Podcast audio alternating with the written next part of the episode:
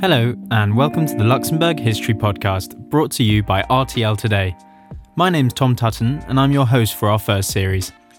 Today, we're following on from our previous episode on Luxembourg during the First World War and focusing on the abdication crisis of 1918 to 1919. We'll look at how Mary Adelaide became the first Grand Duchess of Luxembourg, how she fared during the war, and how she was ultimately forced to give up her throne to her sister Charlotte. We hope you'll enjoy the podcast. So we'll begin by trying to understand how Mary Adelaide even ended up on the Luxembourgish throne. As you might remember from our very first episode, the final stage of Luxembourg's independence was the ending of the personal union with the Kingdom of the Netherlands. When William III, Grand Duke of Luxembourg and King of the Netherlands, died in 1890, his daughter Wilhelmina succeeded him in the Netherlands. She was not allowed to succeed him in Luxembourg, however, as the Grand Duchy at that time was governed by Salic law, which basically forbade women from being crowned. Luxembourg therefore passed to William III's next male heir, his 17th cousin once removed, Adolf, who had been Duke of Nassau until that duchy was absorbed into Prussia in 1866. Adolf was 73 when he became Grand Duke, and he was not a particularly active monarch, setting a trend of non interference with political affairs. He was succeeded by his son William IV in 1905. William was a conscientious Grand Duke, Although he was raised a Protestant, he married a Portuguese princess so that his heirs would grow up as Catholics like the majority of the Luxembourgish population. But with William's accession to the throne, Luxembourg once again faced a dynastic crisis just 15 years after the last one. William and his wife Maria Anna had six children, all of them daughters. And under Salic law, they could not succeed their father unless there was no male heir.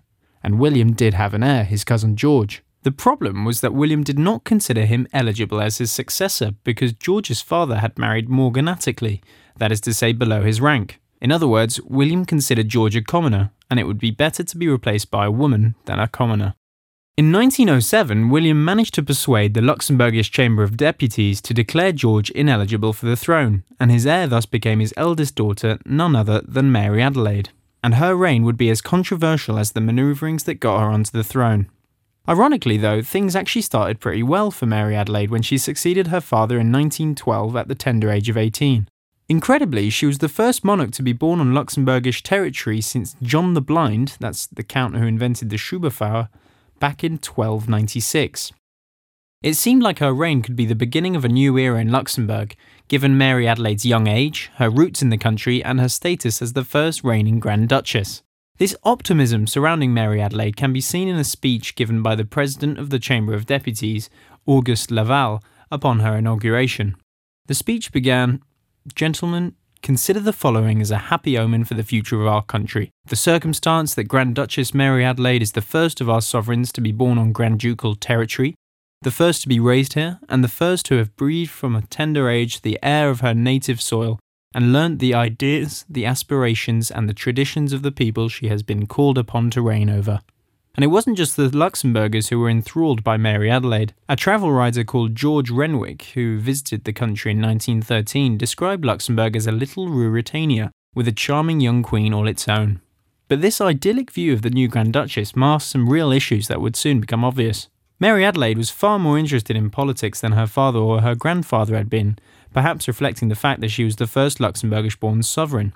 But this wasn't necessarily a good thing. She quickly courted controversy by refusing to sign a new school law on the grounds that it limited the reach of Catholic priests in the education system in contravention of her Catholic faith. She did relent eventually, but a warning shot had been fired. And two events in the mid 1910s would completely change the situation for the hitherto relatively popular Grand Duchess.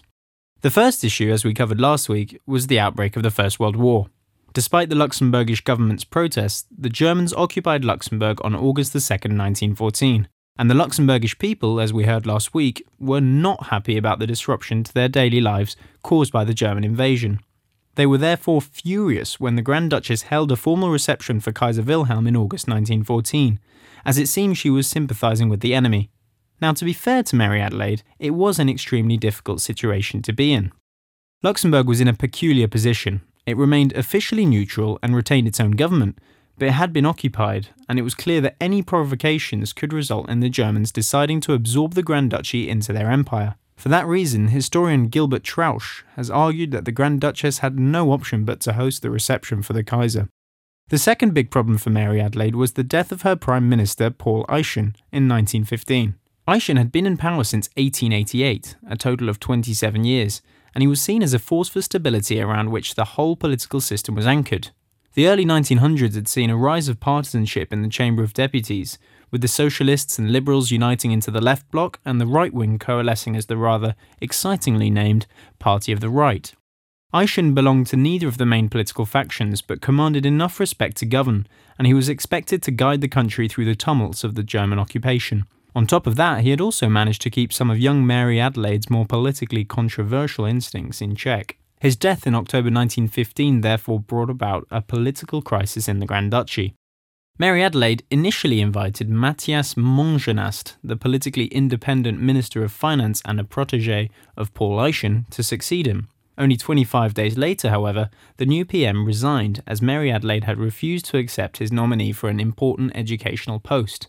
The Grand Duchess then turned to the party of the right for her next government against the wishes of the Chamber of Deputies, which had a leftist majority. When the Chamber passed the vote of no confidence in the new rightist government, Instead of calling on the left bloc to form its own administration, Mary Adelaide dissolved the chamber and called for new elections. For the Socialists and Liberals, this was nothing more than a coup d'etat, although it was technically within her powers under the Constitution. Either way, in the elections of 1916, the Party of the Right did not win a majority and a new Government of National Unity was formed under the Liberal Victor Thorn. Things were not going well for Mary Adelaide. In just two years, her popularity had taken a dive, as she was considered an authoritarian and pro German ruler. Some of this was probably unfair, but Mary Adelaide did not exactly help herself either. In 1916, she decided to attend the funeral of her grandmother, Adelheid Marie of Anhalt Dessau, the widow of Grand Duke Adolf, in Germany. This probably only reinforced the view of her as a German princess. Indeed, she was apparently known as l'Allemande, or the German. And back in Luxembourg, tensions were brewing even further. The constant food shortages rendered life extremely difficult for the population, and in 1917 a miners' strike in Esch-sur-Alzette had been brutally repressed by German troops, bringing down the government of national unity. The new rightist government under Leon Kauffman soon became embroiled in a debate over whether the constitution of Luxembourg should be changed to grant sovereignty to the nation rather than to the Grand Ducal family, a thorny problem which quickly became acrimonious due to the unpopularity of Mary Adelaide and her close links to the Germans became even less attractive as it became clear that Germany would lose the war, with its armies in full retreat by the summer of 1918. Then, at just about the worst possible time for Mary Adelaide, her sister Antonia became engaged to Ruprecht, the Crown Prince of Bavaria and a field marshal of the German army on the Western Front. Matters came to a head in the winter of 1918 1919. On November 10th, just a day before the armistice ending the First World War, Communists in Luxembourg City followed the example of Karl Liebknecht and Rosa Luxemburg in Berlin by declaring a republic in the capital, which was quickly quashed. The next day, a similar uprising took place in Esch-sur-Alzette, and although it was equally unsuccessful, it caused a crisis of confidence in the Chamber of Deputies. On November 12th, the Socialists and Liberals in the Chamber introduced a motion calling for Mary Adelaide's abdication, and were only narrowly defeated by 21 votes to 19 and the Grand Duchess was no more popular abroad. The Allied governments considered Mary Adelaide a collaborator, and the French announced they did not consider it possible to have contact or negotiations with her government, as they were considered to be gravely compromised. With the peace settlement soon to be held in Versailles, having such a tainted figure as the monarch was a real threat to Luxembourg's independence. On January 9, 1919, a company of Luxembourgish soldiers rebelled declaring themselves the army of a new Luxembourgish republic. The rebellion was eventually put down with the help of French troops, but the damage to Mary Adelaide was terminal. On January 14th, she abdicated in favour of her sister Charlotte. In a letter, she wrote that In the fulfillment of my duties, I have always been animated by love for my country and by the desire to further its material and spiritual welfare. I wish to spare the Luxembourg people any difficulties which might hinder the government in the adjustment of the economic future of the country with the neighbouring nations. May the Luxembourg people, with the aid of divine providence, advance towards a future of peace and prosperity. May they retain inviolate their national traditions and the immeasurable treasure of their independence. But even Mary Adelaide's abdication was not enough to fully quell political and social unrest in the Grand Duchy and the government resolved to hold a referendum on the country's political and economic future. The referendum was eventually held on September 28, 1919, and 91,000 Luxembourgers rejected the opportunity to form a republic, with 80% voting in favour of Charlotte as Grand Duchess. As for Mary Adelaide, her life did not get much better after her abdication.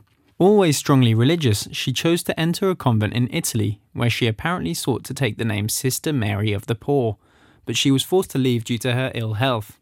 She passed away of influenza in 1924, aged only 29.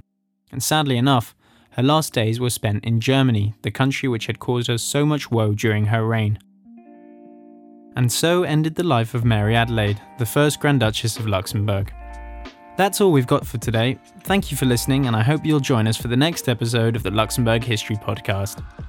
This episode was based on articles by Natalie Lodi, hosting and script adaptation by Tom Tutton, and production by Martin Johnson. Brought to you by RTL Today.